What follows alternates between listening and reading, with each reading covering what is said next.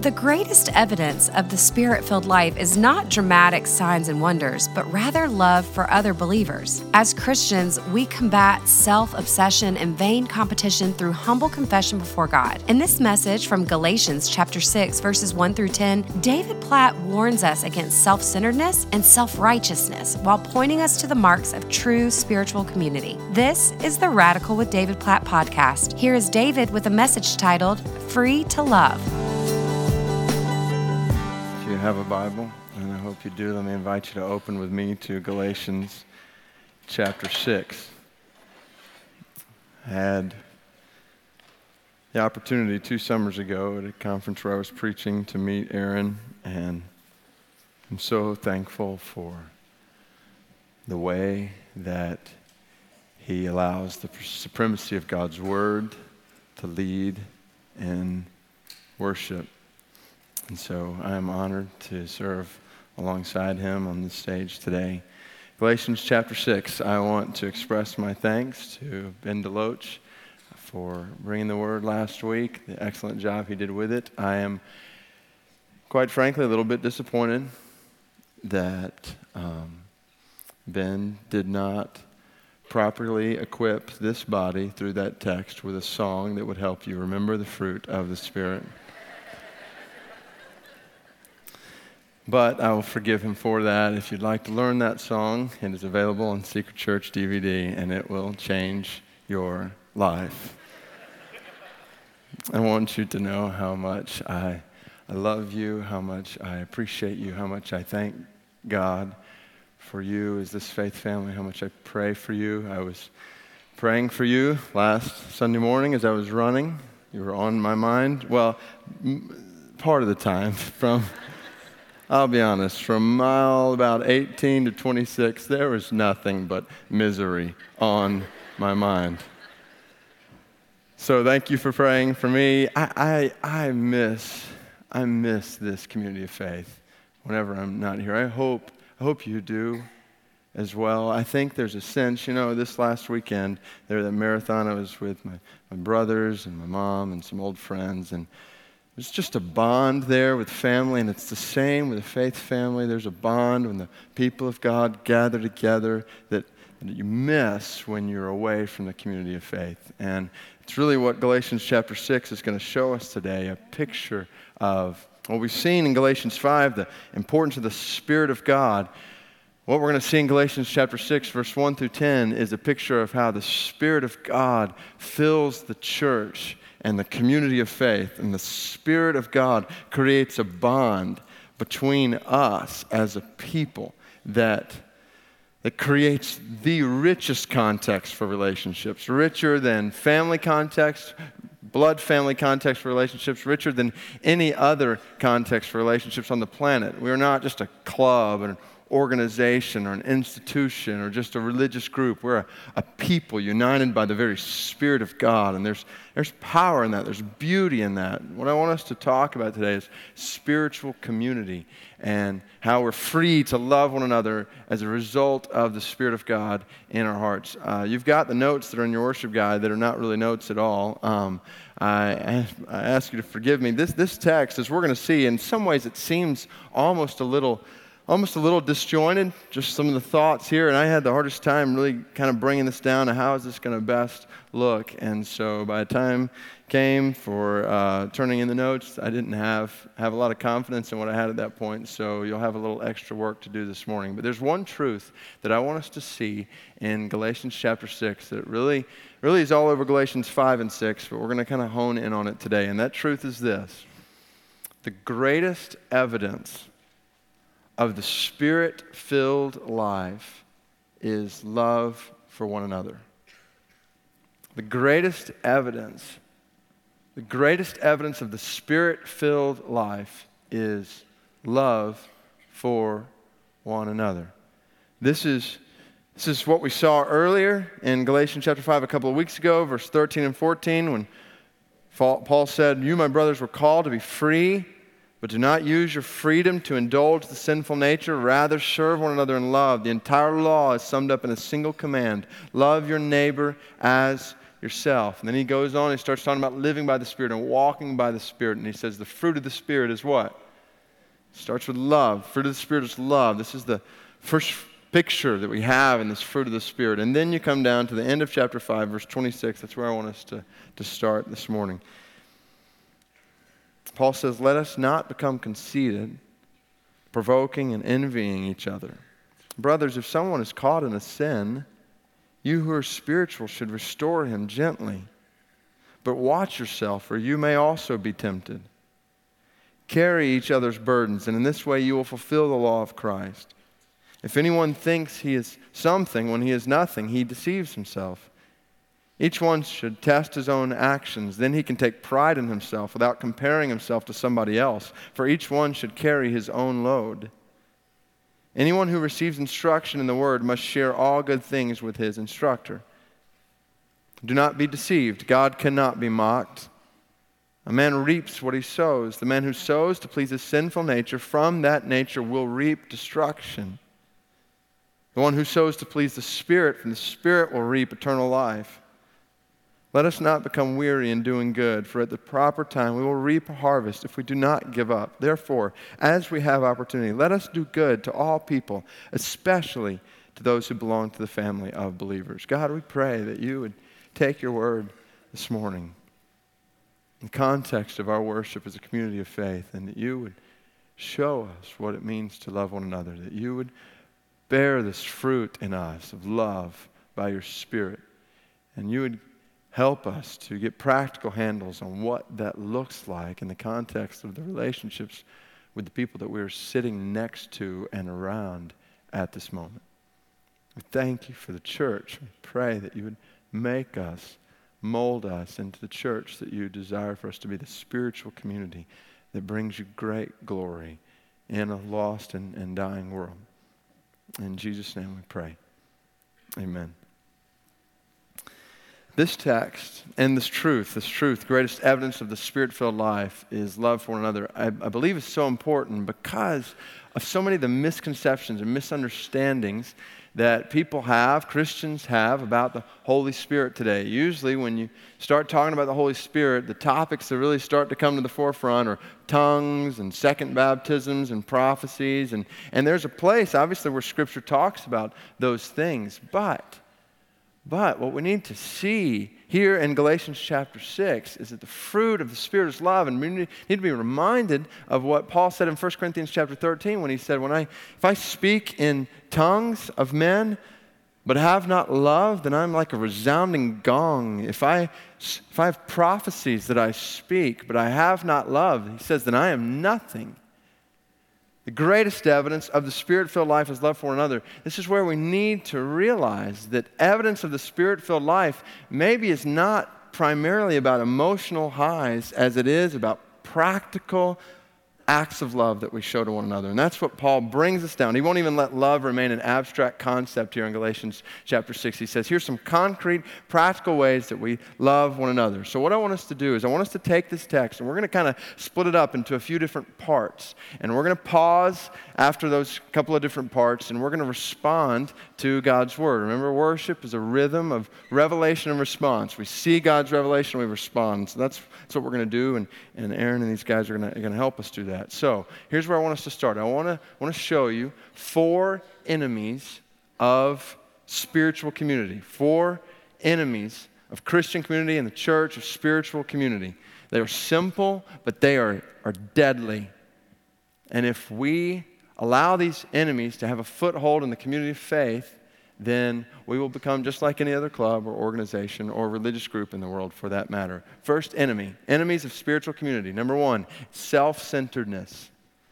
Self centeredness. Now, all these enemies have, have pride and self exaltation at, at the core. Look at verse 26, right before we get into chapter 6. Let us not become conceited having vain glory in ourselves, centered on ourselves. Because when we are, two things happen. We begin to provoke each other and begin to envy each other. That word provoke, it's a unique verb in the New Testament that really literally means to challenge someone, like you're challenging someone to a contest, like you want to show your superiority over them.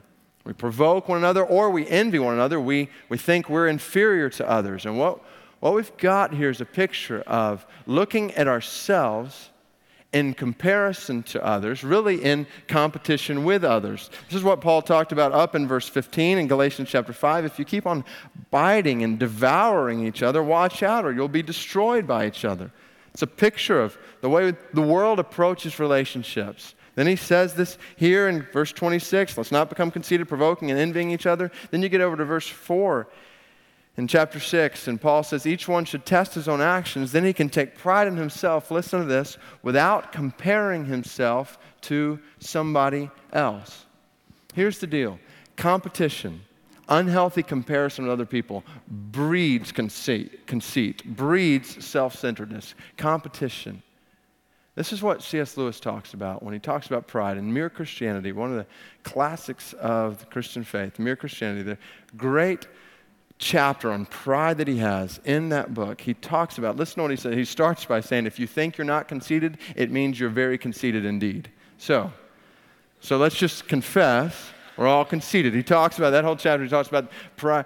humility is the great unattainable. You try and you try and you try to be humble, and then when you get there, you're proud of it and you have to start all over. It's just, all right, we're just there. We're all, we're conceited people. And if you think you're not, then you've proved the point. Okay.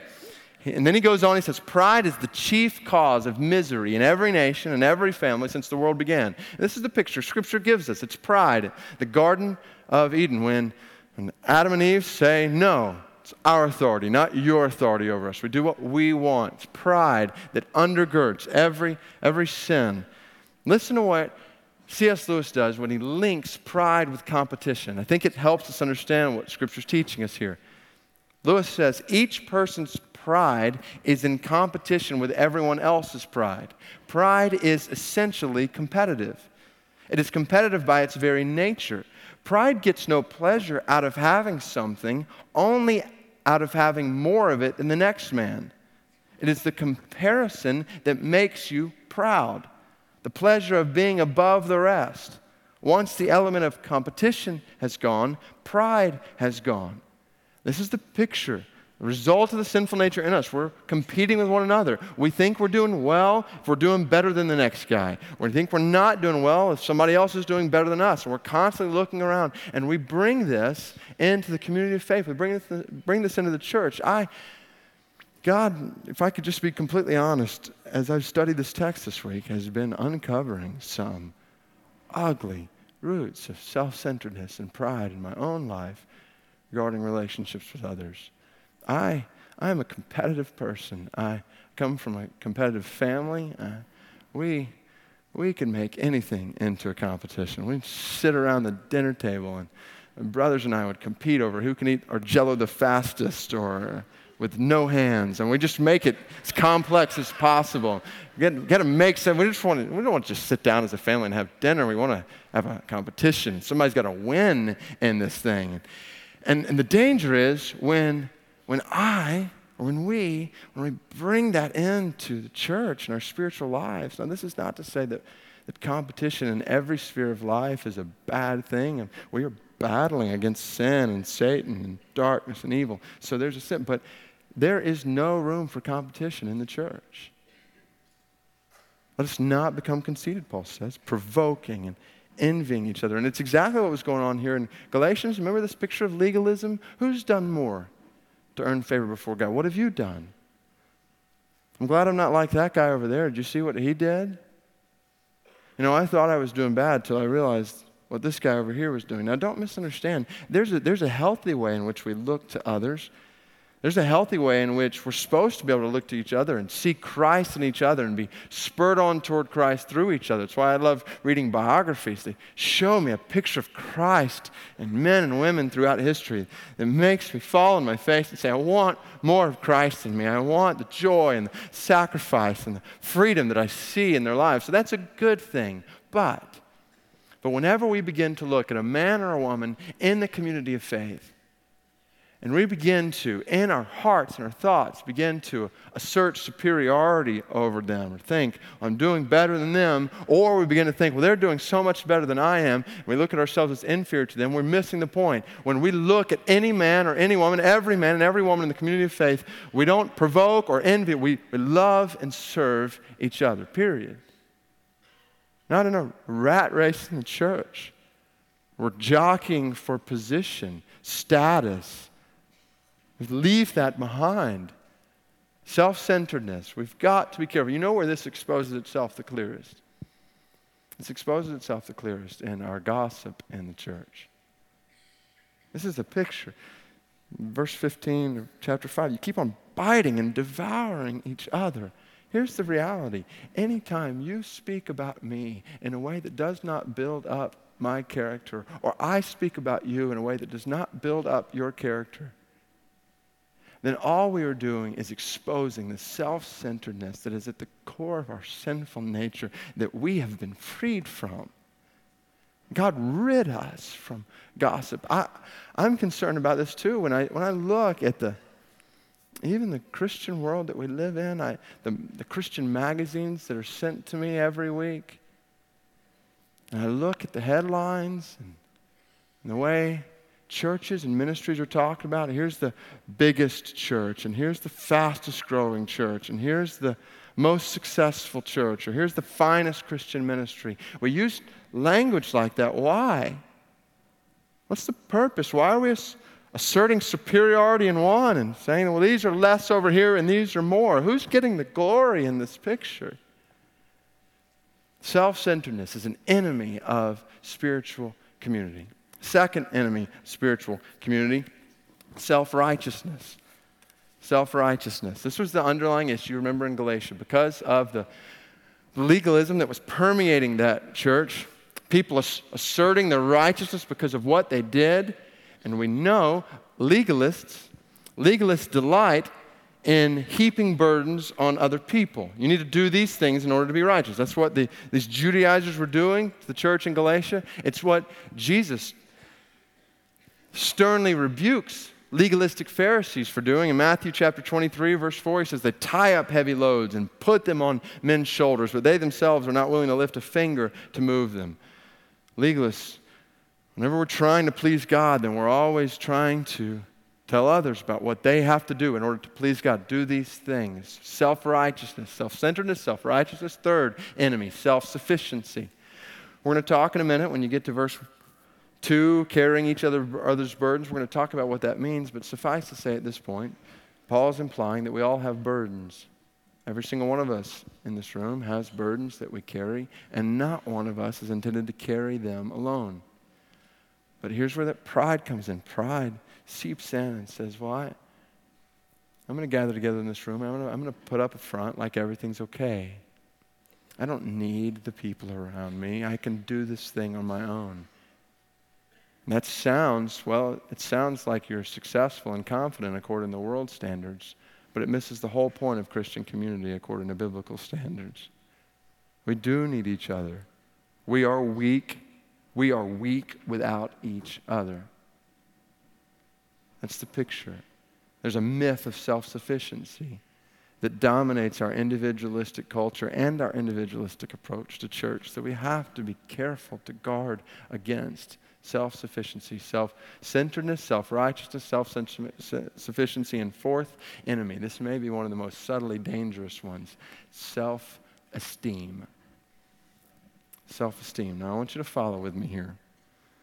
Chapter 6, verse 3. If anyone thinks he is something when he is nothing, he deceives himself. If anyone thinks he's something when he's nothing, he deceives himself. Now, we live in a world that says if we want our relationships with others to be good, we need to think highly of ourselves, right? This is the whole self esteem doctrine that not only dominates the world, but dominates much of contemporary Christianity. It's important to have high self esteem.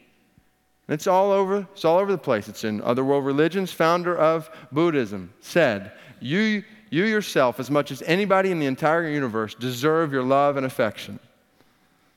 Then you've got experts on relationships, researchers on personal growth, who say if, if you aren't good, exact quote, if you aren't good at loving yourself, you will have a difficult time loving anyone else, since you'll resent the time and energy you give another person that you aren't giving to yourself.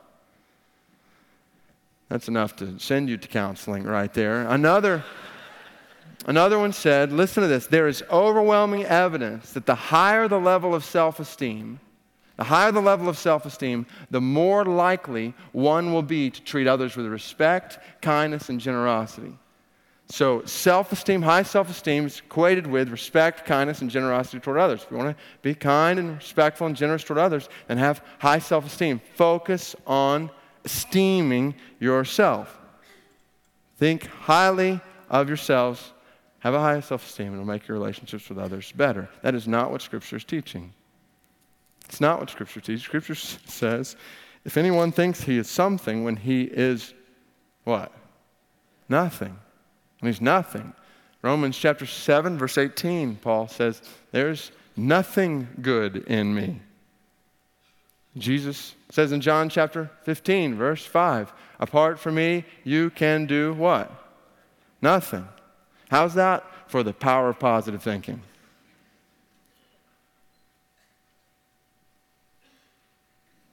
There's many things we embrace, maybe even in the name, and I in no way want to be critical of psychology as a whole.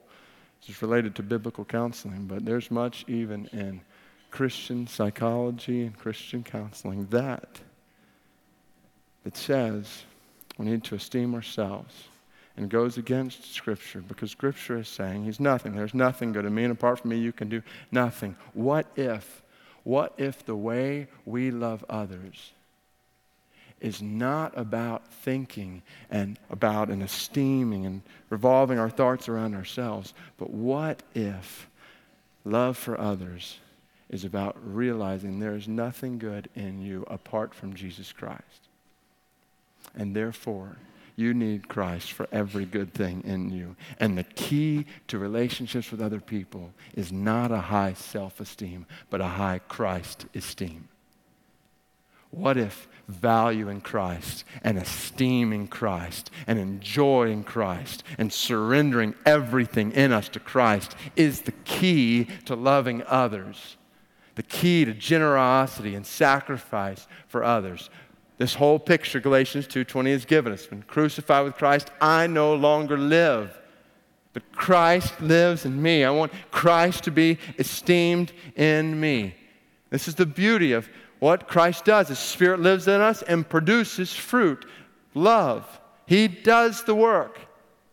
Spirit filled community is marked by Christ esteeming in our hearts and in our minds, and as a result, Christ producing love for each other.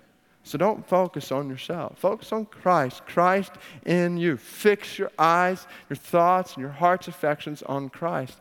And in the process, process, you'll begin to discover what it means to love one another with a spirit filled love. So these are the enemies self centeredness, self righteousness, self sufficiency, and self esteem. Now, in order to combat those enemies, I want to show you one, one essential for spiritual community that con- combats all four of those. And that essential is this combating self centeredness, self righteousness, self sufficiency, and self esteem is this one essential self examination self examination. It's in verse 4 and 5. Each one should test his own actions. Then he can take pride in himself, which we'll talk about that later, without comparing himself to somebody else, for each one should carry his own load. Basically, what Paul is saying is instead of looking at your thoughts and your actions and your attitudes in view of how you're doing in comparison to the people around you, put your thoughts and your attitudes and your actions before the lens of the holiness of God.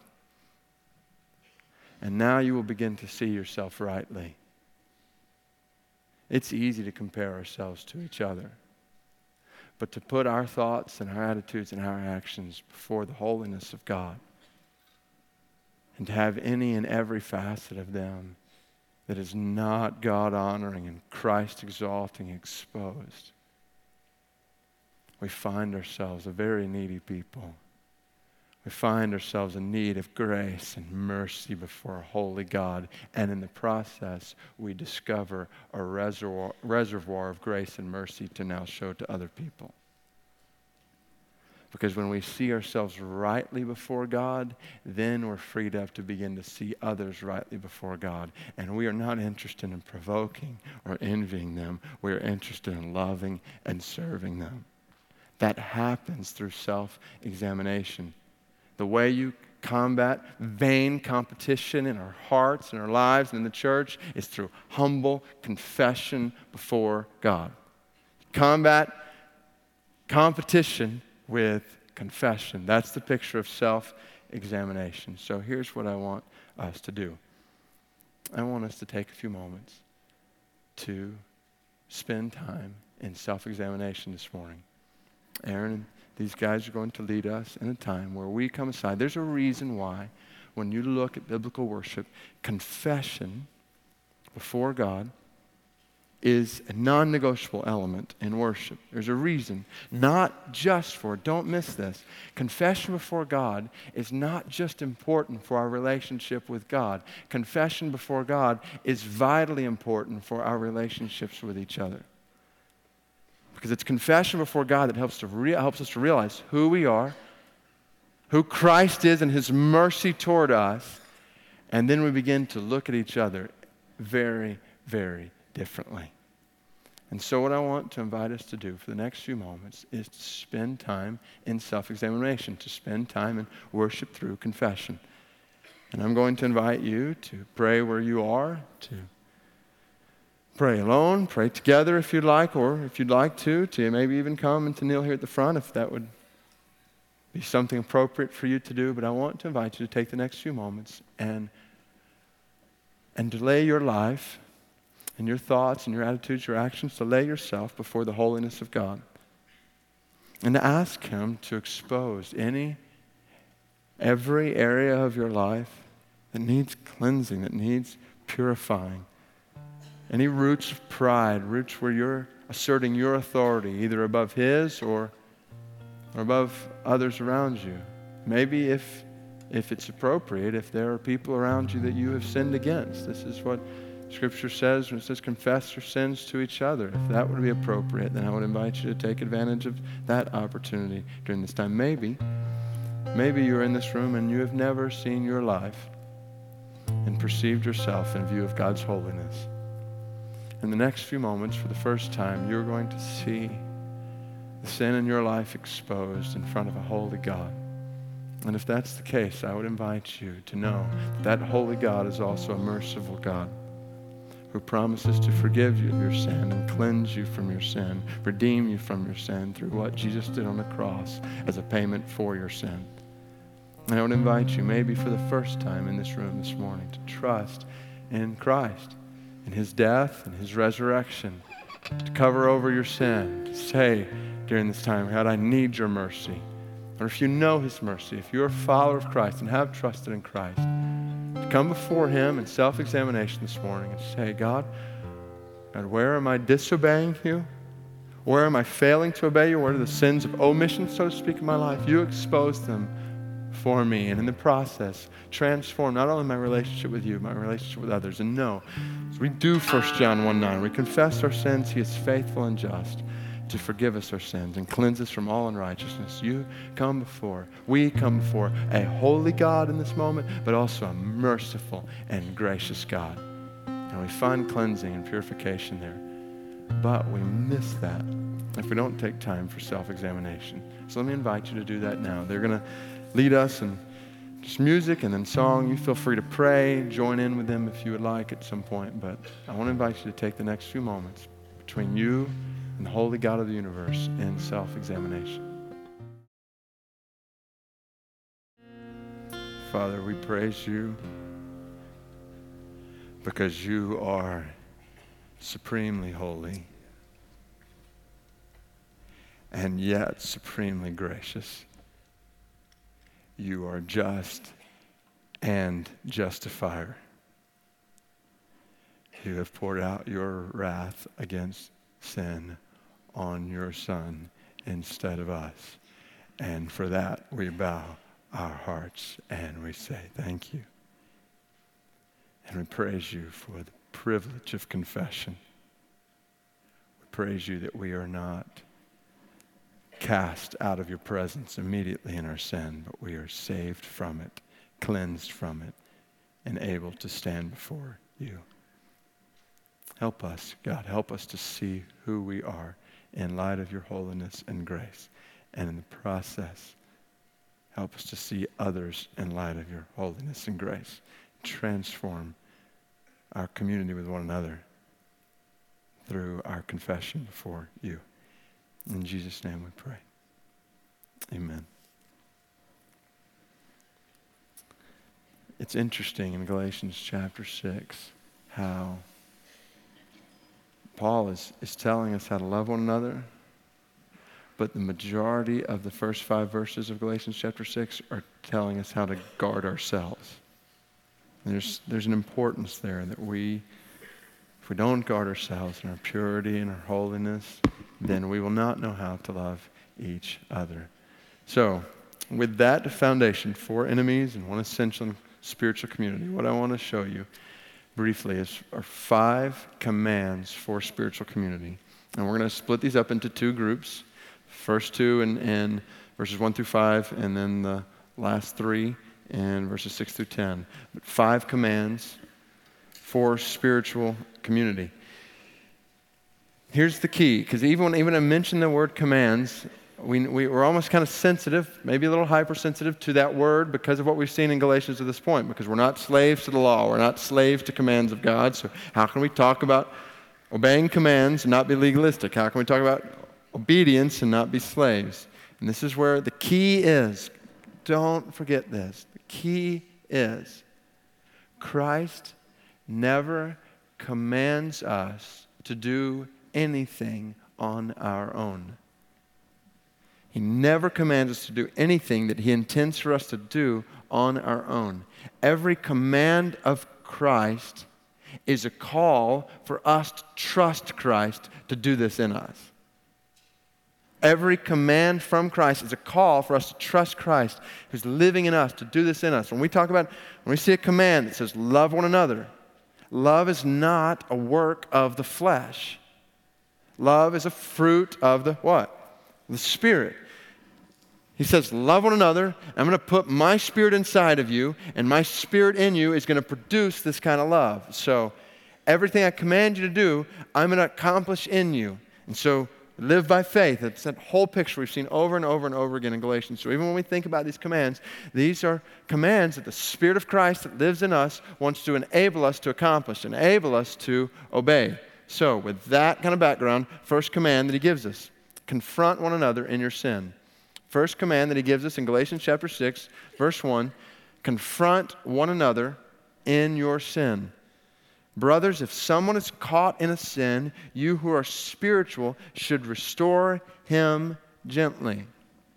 Now, this is huge, but we are not going to spend a lot of time on it this morning. The reason is because I'm convinced that this is one of the most neglected facets of the New Testament church and the contemporary church today. It's not always been the case that church discipline and church restoration have been so absent in the church as it is today. But what we're going to do uh, about month and a half from now, beginning of March, we're going to dive into a study of church restoration and discipline in God's Word. Because, well, I know even as, as I mention that, there's some people think, oh no, what, what do you mean? discipline one another. We're going to start calling each other out in sin. What does that look like? And there's obviously a wrong way to do that. But it's unbiblical to avoid that at the same time. It is not an option for a spirit filled follower of Christ to look at a brother or sister who's caught in a sin and say, Well, that's not my business. That's their problem. That's not an option for a spirit filled follower of Christ because we're in this thing together. there's a way to obviously restore one another gently in a way that shows the love and the beauty and the grace and the mercy of Christ in our relationships with each other. And we've got to figure out how to do that in God's Word. So that is far more than we're going to dive into this morning. But just kind of keep that in the back of your mind. It is a biblical command for us to confront one another in our sin. The Spirit does this in the community of faith for a reason. We'll get to that later. Confront one another in your sin. First command. Second command is to comfort one another in your struggles. Comfort one another in your struggles. When you get to chapter 6, verse 2, and he says, Carry each other's burdens, and in this way you'll fulfill the law of Christ, he's basically saying almost what he said in verse 1, just in a more general fashion. Because there's a sense in which if, if a brother's caught in sin, then he is burdened by that sin. He is carrying the weight of that sin and temptation and oppression in his heart and his life. And we're supposed to help each other in that. And this is how we help him by restoring him helping him climb out of that by the grace and the mercy of Christ, Spirit of Christ, in his or her life. So there's a sense in which that, that refers to helping each other in sin. But it's broader here. Carry each other's burdens. Like I mentioned earlier, we, we all have the implication here in Galatians chapter 6 is that we all have burdens. We all have burdens that we are carrying. Maybe it is sin or temptations that we're struggling with. Maybe in the last few moments of self examination, there are some sins in your life, some things that you just can't seem to get out from under. You keep going back to it over, over, over again. And what the Bible is saying is, you're not intended to fight that battle alone. Not one of us is. Intended to help each other, carry each other's burdens, but not just in sin. All kinds of struggle. This could be could be physical struggle, could be illness, could be emotional struggle, could be depression, worry, doubt, anxiety that you struggle with, confusion that you're wrestling with about a decision that you have, maybe family struggle, maybe it's struggle with kids, struggle with parents, struggle with your spouse, maybe it's divorce, maybe it's struggles at work, it's unemployment, it's financial struggles, it's all kinds of different things that this could be. It's grief, it's pain, it's loss, it's desertion, it's loneliness, all, all the burdens that we, we bear that are represented all across this room. It is an amazing thought for me as a pastor to stand before a room with this many people in it and just to consider the number of burdens that are being carried all across this room. And we can't lose sight of that. We can't lose sight of the fact that the people who are sitting next to us are carrying burdens, and the Bible says they are never intended to carry them alone. So, here's it's a command. It's not an option in the church. It's an obligation for us to carry each other's burdens, for us to shoulder each other's burdens. Martin Luther said, a Christian needs broad shoulders and husky bones in order to carry the burdens of his brothers and sisters. We are broad shouldered, husky boned, whatever that means, people. That's, that's what we're intended to be. I, in my study this week, came across a covenant, kind of a membership covenant from a Baptist church in England in 1790. So this is 18th century. Membership covenant in a Baptist church. I want you to hear what they agreed to, how they committed to each other. When you became a member of this church, you didn't just sign a card. Listen to this. We agree to walk in love toward those with whom we stand connected in the bonds of Christian fellowship. As to the effect of this, we will pray much for one another. As we have opportunity, we will associate together for religious purposes. Those of us who are in more comfortable situations in life than some of our other brethren, with regard to the good things of providence, will administer as we have ability and see occasion to their necessities. We will bear one another's burdens, sympathize with and encourage one another. We will watch over one another for good. We will studiously avoid giving or taking offenses. Thus, we will make it our study to fulfill the law of Christ. These things and whatever else may appear enjoined by the Word of God, we promise in the strength of divine grace to observe and practice. But knowing our insufficiency for anything that is spiritually good in and of ourselves, we look up to Him who gives power to the faint, rejoicing that in the Lord we have not only righteousness but strength. So hold us up, Lord, and we shall be safe. Amen. That's good. That's a, that's, I want to join that church. That's a good church, people. That, you see the picture here? Sure, it's not a club, organization, just a religious group. It's a community that says we're in this thing for each other. I'm here for you. You are here for me. This is what we're created to do in spiritual community. This is one of the reasons why we're in the process, and I mentioned something about this on the front cover of your worship guide, in the process of redesigning the membership process for Brook Hills. Because, not because we want to make it tough to become a member of Brook Hills, not because we need to say we got to check off all these boxes in order to become a member of Brook Hills, but because we want, us, we want to realize it's important for us as community of faith to realize what it means to be a part of the church, what it means to be committed to each other, what it means to bear each other's burdens. Now, this is why. This is why we constantly say, and constantly encourage one another in this faith family to get involved in a small group. We, we constantly talk about that because the reality is this kind of burden carrying that Galatians chapter 6 verse 2 is talking about cannot be accomplished in a theater style room with 2,000 other people once a week. It's impossible. Others can't bear your burdens in that kind of context, and you can't bear others' burdens in that kind of context. So it makes no sense to be a part of a community of faith where you just gather together with 2,000 every week and then go back and do it again and go back and do it again. There's a sense in which we, we are called, commanded to be in situations, relationships where we can bear each other's burdens. And so I would encourage you, yet again, I would encourage you, if you're not involved in a small group, to get plugged into a small group. Now, at the same time, that doesn't mean that, that we can't take advantage of opportunities when we do all gather together to bear each other's burdens as well. A couple of weeks ago, we uh, had some time where, where folks came down to the front who were carrying specific burdens, struggles that they were walking through. And we had some time where they knelt and prayed over them. And I realized, though, that for some, that even that makes, makes you uncomfortable. Even some are maybe not even physically able to do that. So here's what I want us to do I want us to pause. And I want us to take a few moments.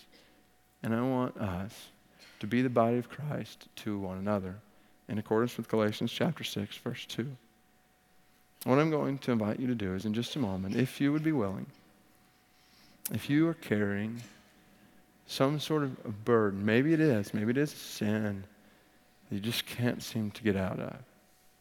Keep wrestling with, or maybe it is one of those other facets of struggle, physically, in your family, emotionally, whatever it may be. Remember the we're combating the myth of self sufficiency here.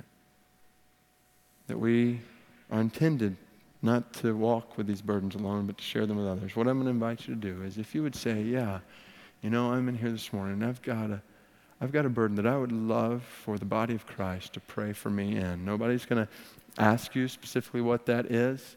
You're not going to have to share everything that's going on in those details. What I'm going to ask you to do is in just a moment, I'm going to invite you to, to stand where you are. And once people have stood across the room, then what we're going to simply do is, as the body of Christ, we're just going to gather around the people who have stood and we're going to pray for them. And we're going to pray silently, pray aloud, whatever is most comfortable for you. But I want us to have a time where we, in this room, realize the community of faith that we are and we take advantage of the opportunity we have to carry each other's burdens. So, if you would be willing, I hope, I hope you, you find in this community of faith a safe place for this to happen. But uh, I would invite you, if you or your family walking through something, you would say, you know, I really would like the body of Christ just to pray for me today. I want to invite you to stand where you are right now, all across this room, to stand and I want to give a few moments for those folks to stand. Again, you don't, don't have to share what these things are that are going on in your life. You just be saying, you know, not intended to carry this on my own, and, and so I'd like, I'd like to have the body of Christ just come around me and, and pray for me. If you remember this faith family, great. If you're not, great too. This is body of Christ gathering around each other, and saying we're not intended to carry burdens alone. We're going to carry burdens for each other. Anybody else?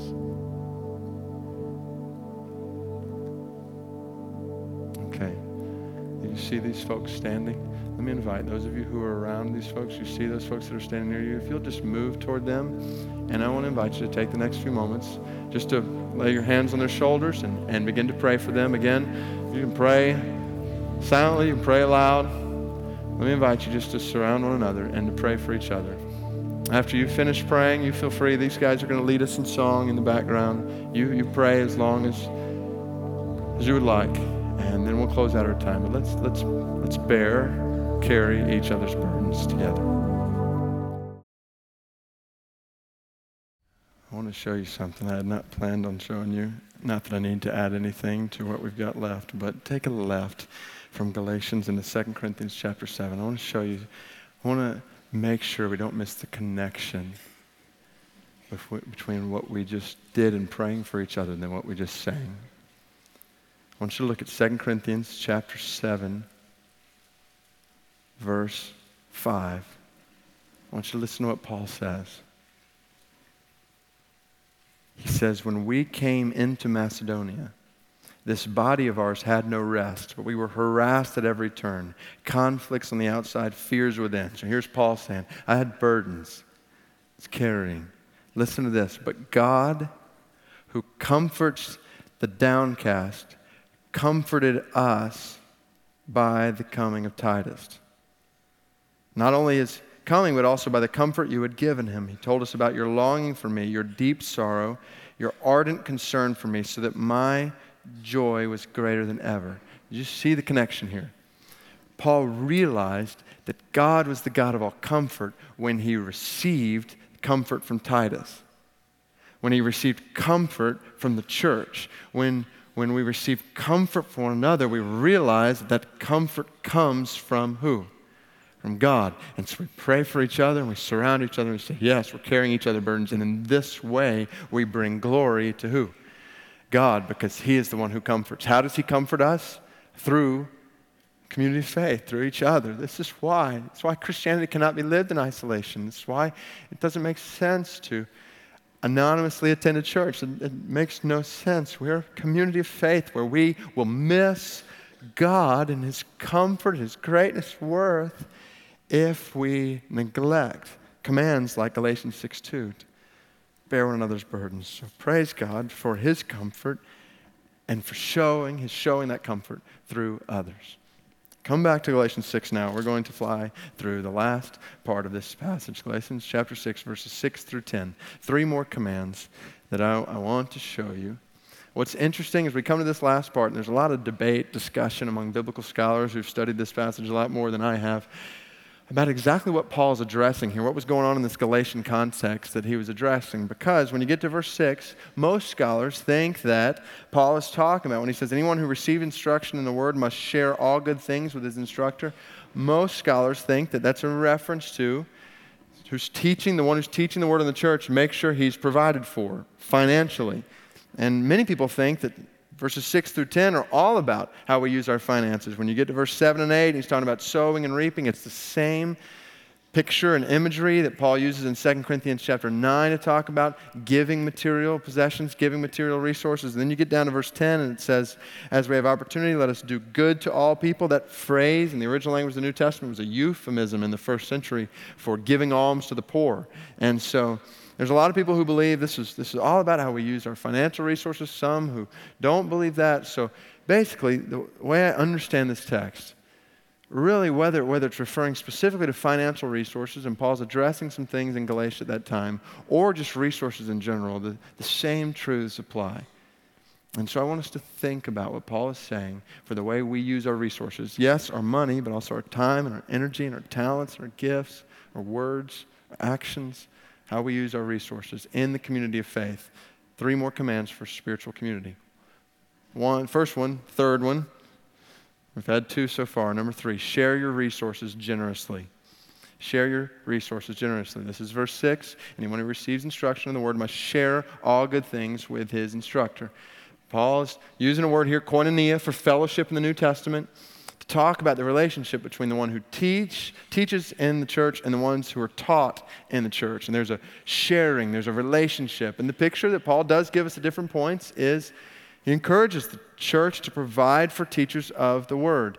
That the teacher of the word provides spiritual treasure, that the people who are taught provide material treasure so that that person can teach the word and devote themselves to that. I'll be honest, it's, it's a little bit awkward, if not even somewhat self serving, to preach Galatians chapter 6, verse 6, to say, well, as, you're, as the one who's teaching the word to you, don't forget to share good things with me. So that, that's not, not the direction I want to take. And here's why because, well, first of all, this is not an issue in this church context. I praise God and want to take advantage of this opportunity and this text to thank you for the way that you share, even materially, not just with me, but with other leaders in the church. I have praised God continually since the end of this last year. With all of the economic struggles that we had in our country, we ended the year over budget, and we gave more last year than this church has ever given in the past. That's reason to praise God for your generosity and for the community, the fellowship, to thank you, those of you who faithfully give to the community of faith, for your obedience. Thank you for your obedience to this. And maybe those of you who are not giving faithfully to the community of faith to consider how this command might play out in your life and family. But I, I want to thank this church body and even take it a step deeper. What Paul's doing here is he's reminding the church of how important it is that the word is taught. It's why a teacher needs to be provided for because that fundamental task of teaching and preaching the word is central to his role as a leader in the church. And this is where I want to take another opportunity to thank you, to thank you as a faith family for, for the way you want the word. I love preaching to this faith family.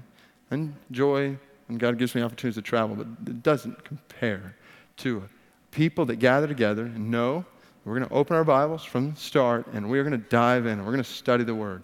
And a people who expect me to have been in the Word and, and who make sure that you, you provide, whether you know this or not, you provide so that I do have that time in the Word. Amidst, amidst other responsibilities, you know, you believe this Word is important. Just, just so you know, the only reason I share this is just, well, to be honest, I. I have an accountability before you. But so that you know, during the week, because of what you provide, I, I spend 20 to 25, if not sometimes 30 hours in text preparing to preach that text to you as a community of faith. And you might, you might think, well, Dave, you could cut that in half if you preach a little shorter. And I realize that. I, I realize that. But here's the deal. Here's the deal. I'll be honest with you. Every, just about every single Sunday, I got at least two hours worth of material. I actually cut to get down. To, and I, I cut a lot. Like Saturday night, what else do I cut? Sunday morning, what else do I cut? So just, just know there's cutting going on to get to this point. So anyway, but here's why I do that. Here's why I do that. Because if this church is built on my thoughts or my opinions, my ideas, then we are wasting our time. And we're wasting our lives in this church. But if this word is clearly and accurately represented week by week by week, our lives will be changed for all of eternity. Not because of communication ability or words or thoughts or ideas of a speaker or pastor or preacher, whatever, but because the Word of God is good. And so I thank you for, for desiring that, providing for that, not begrudging the time that it takes to do that. I I appreciate that from you as a faith family. And then, if I could just continue to thank you one step further, one step further, I want to thank you for sharing your obedience generously. Here's what I mean by that sharing good things. First thing that came to my mind when I was reading this text, I thought about the way that I hear about your obedience to the word, whether you're sharing with me personally, through emails, through others. You're not hearers of the word. You are doers of the word. And I feel like Paul in 2 Thessalonians chapter 2 when he says, I live because you are standing firm in the Lord. I find, I find life. I experience life when I hear, when I get an email, and I wish, I wish I could respond to all of them. It kills me not to respond to all the emails that say, listen to what God is doing. Listen to this. Just know that I read those and I fall on my face in worship. Listen, listen to this email from an anonymous Brook Hills member last, last fall, sharing good things. Last Sunday, uh, you apologized to us for, for being too forward. You remember, remember that November Sunday when uh, I just want, I want to be a, a patient compassionate pastor. But sitting about the fourth row in, I about stood up and yelled, Don't apologize. We needed to hear that. Do you know what I did that Sunday? You told us how rich we are. My wife and I went home emptied all our clothes onto the bed, got several bags of canned goods and all our son's baby clothes he's grown out of, including the toys he doesn't play with anymore. I took several hundred dollars cash that I was saving to upgrade the front lawn and drove over to the projects downtown and I prayed. I prayed for the people that I didn't know who were about to receive what I had too much of. The first house was a man my age of 30 who had a baby and needed some work clothes. Perfect. I had my clothes to give him and the baby toys and clothes. He needed money for groceries, so I gave him $100. The next house had three boys, all under the age of 12. So I gave them our TV, VCR, and two video game consoles. Their mother needed the same groceries, so I gave her $100. The next house had a couple who needed some clothing for the wife and a car payment, so I gave her my wife's clothes and $100. We prayed with each family and told them we came with God. At the time, I didn't feel the need to say I was with a certain church because I wanted God to get the credit, not a building. I got such a rush from this that we got home and got more things together to give away. My wife and I are now serving at Jimmy Hale, Meals on Wheels, and I'm going to start teaching art and graphics at the Jimmy Hale Learning Center. I don't need an apology from God for lighting a fire under my feet. My wife and I will continue continue to serve in and around our community and abroad in others' communities. Thank you for breaking down God's word to the hearts and minds that need to wake up and smell the coffee. Huh?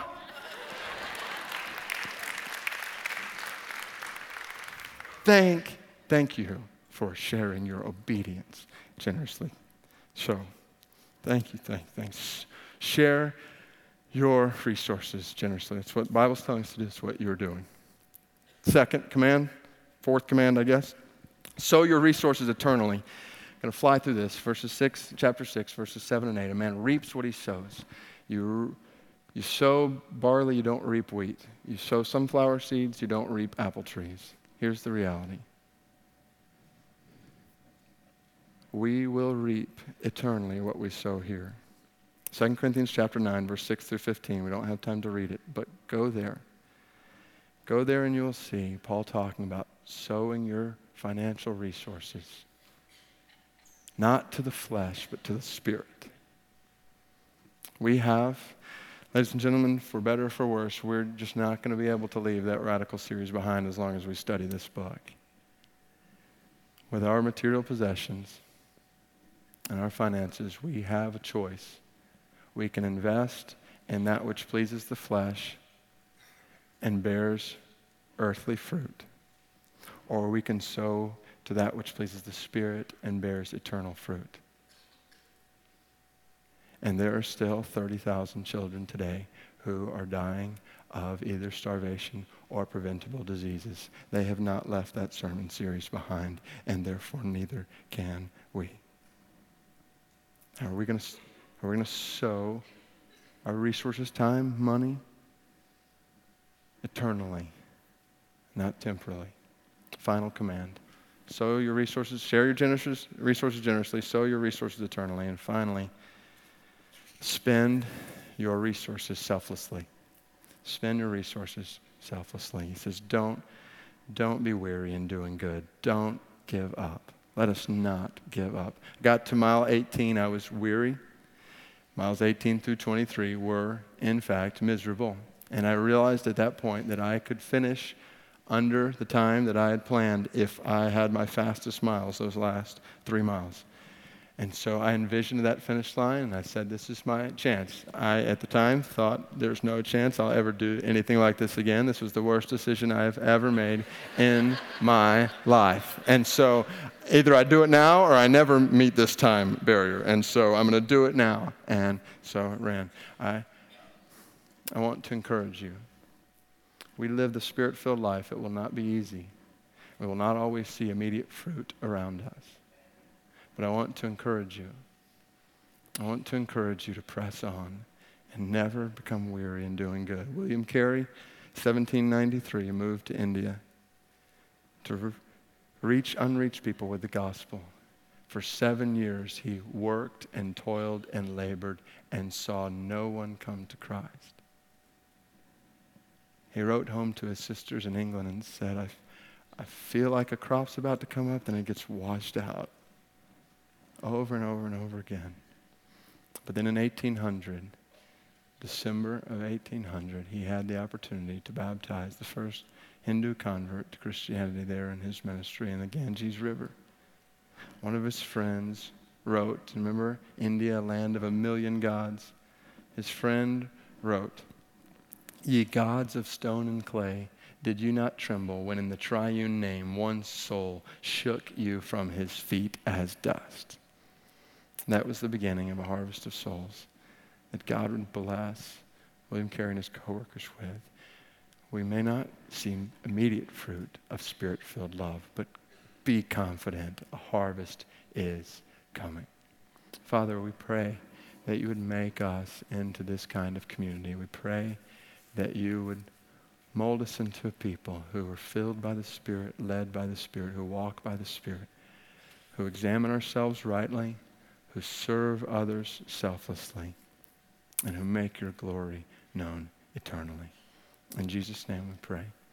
Amen. Well, that's it for today's episode. I'm your host, Stacy Martin. For additional articles, podcasts, events, and more, visit radical.net or follow us on Facebook and Instagram.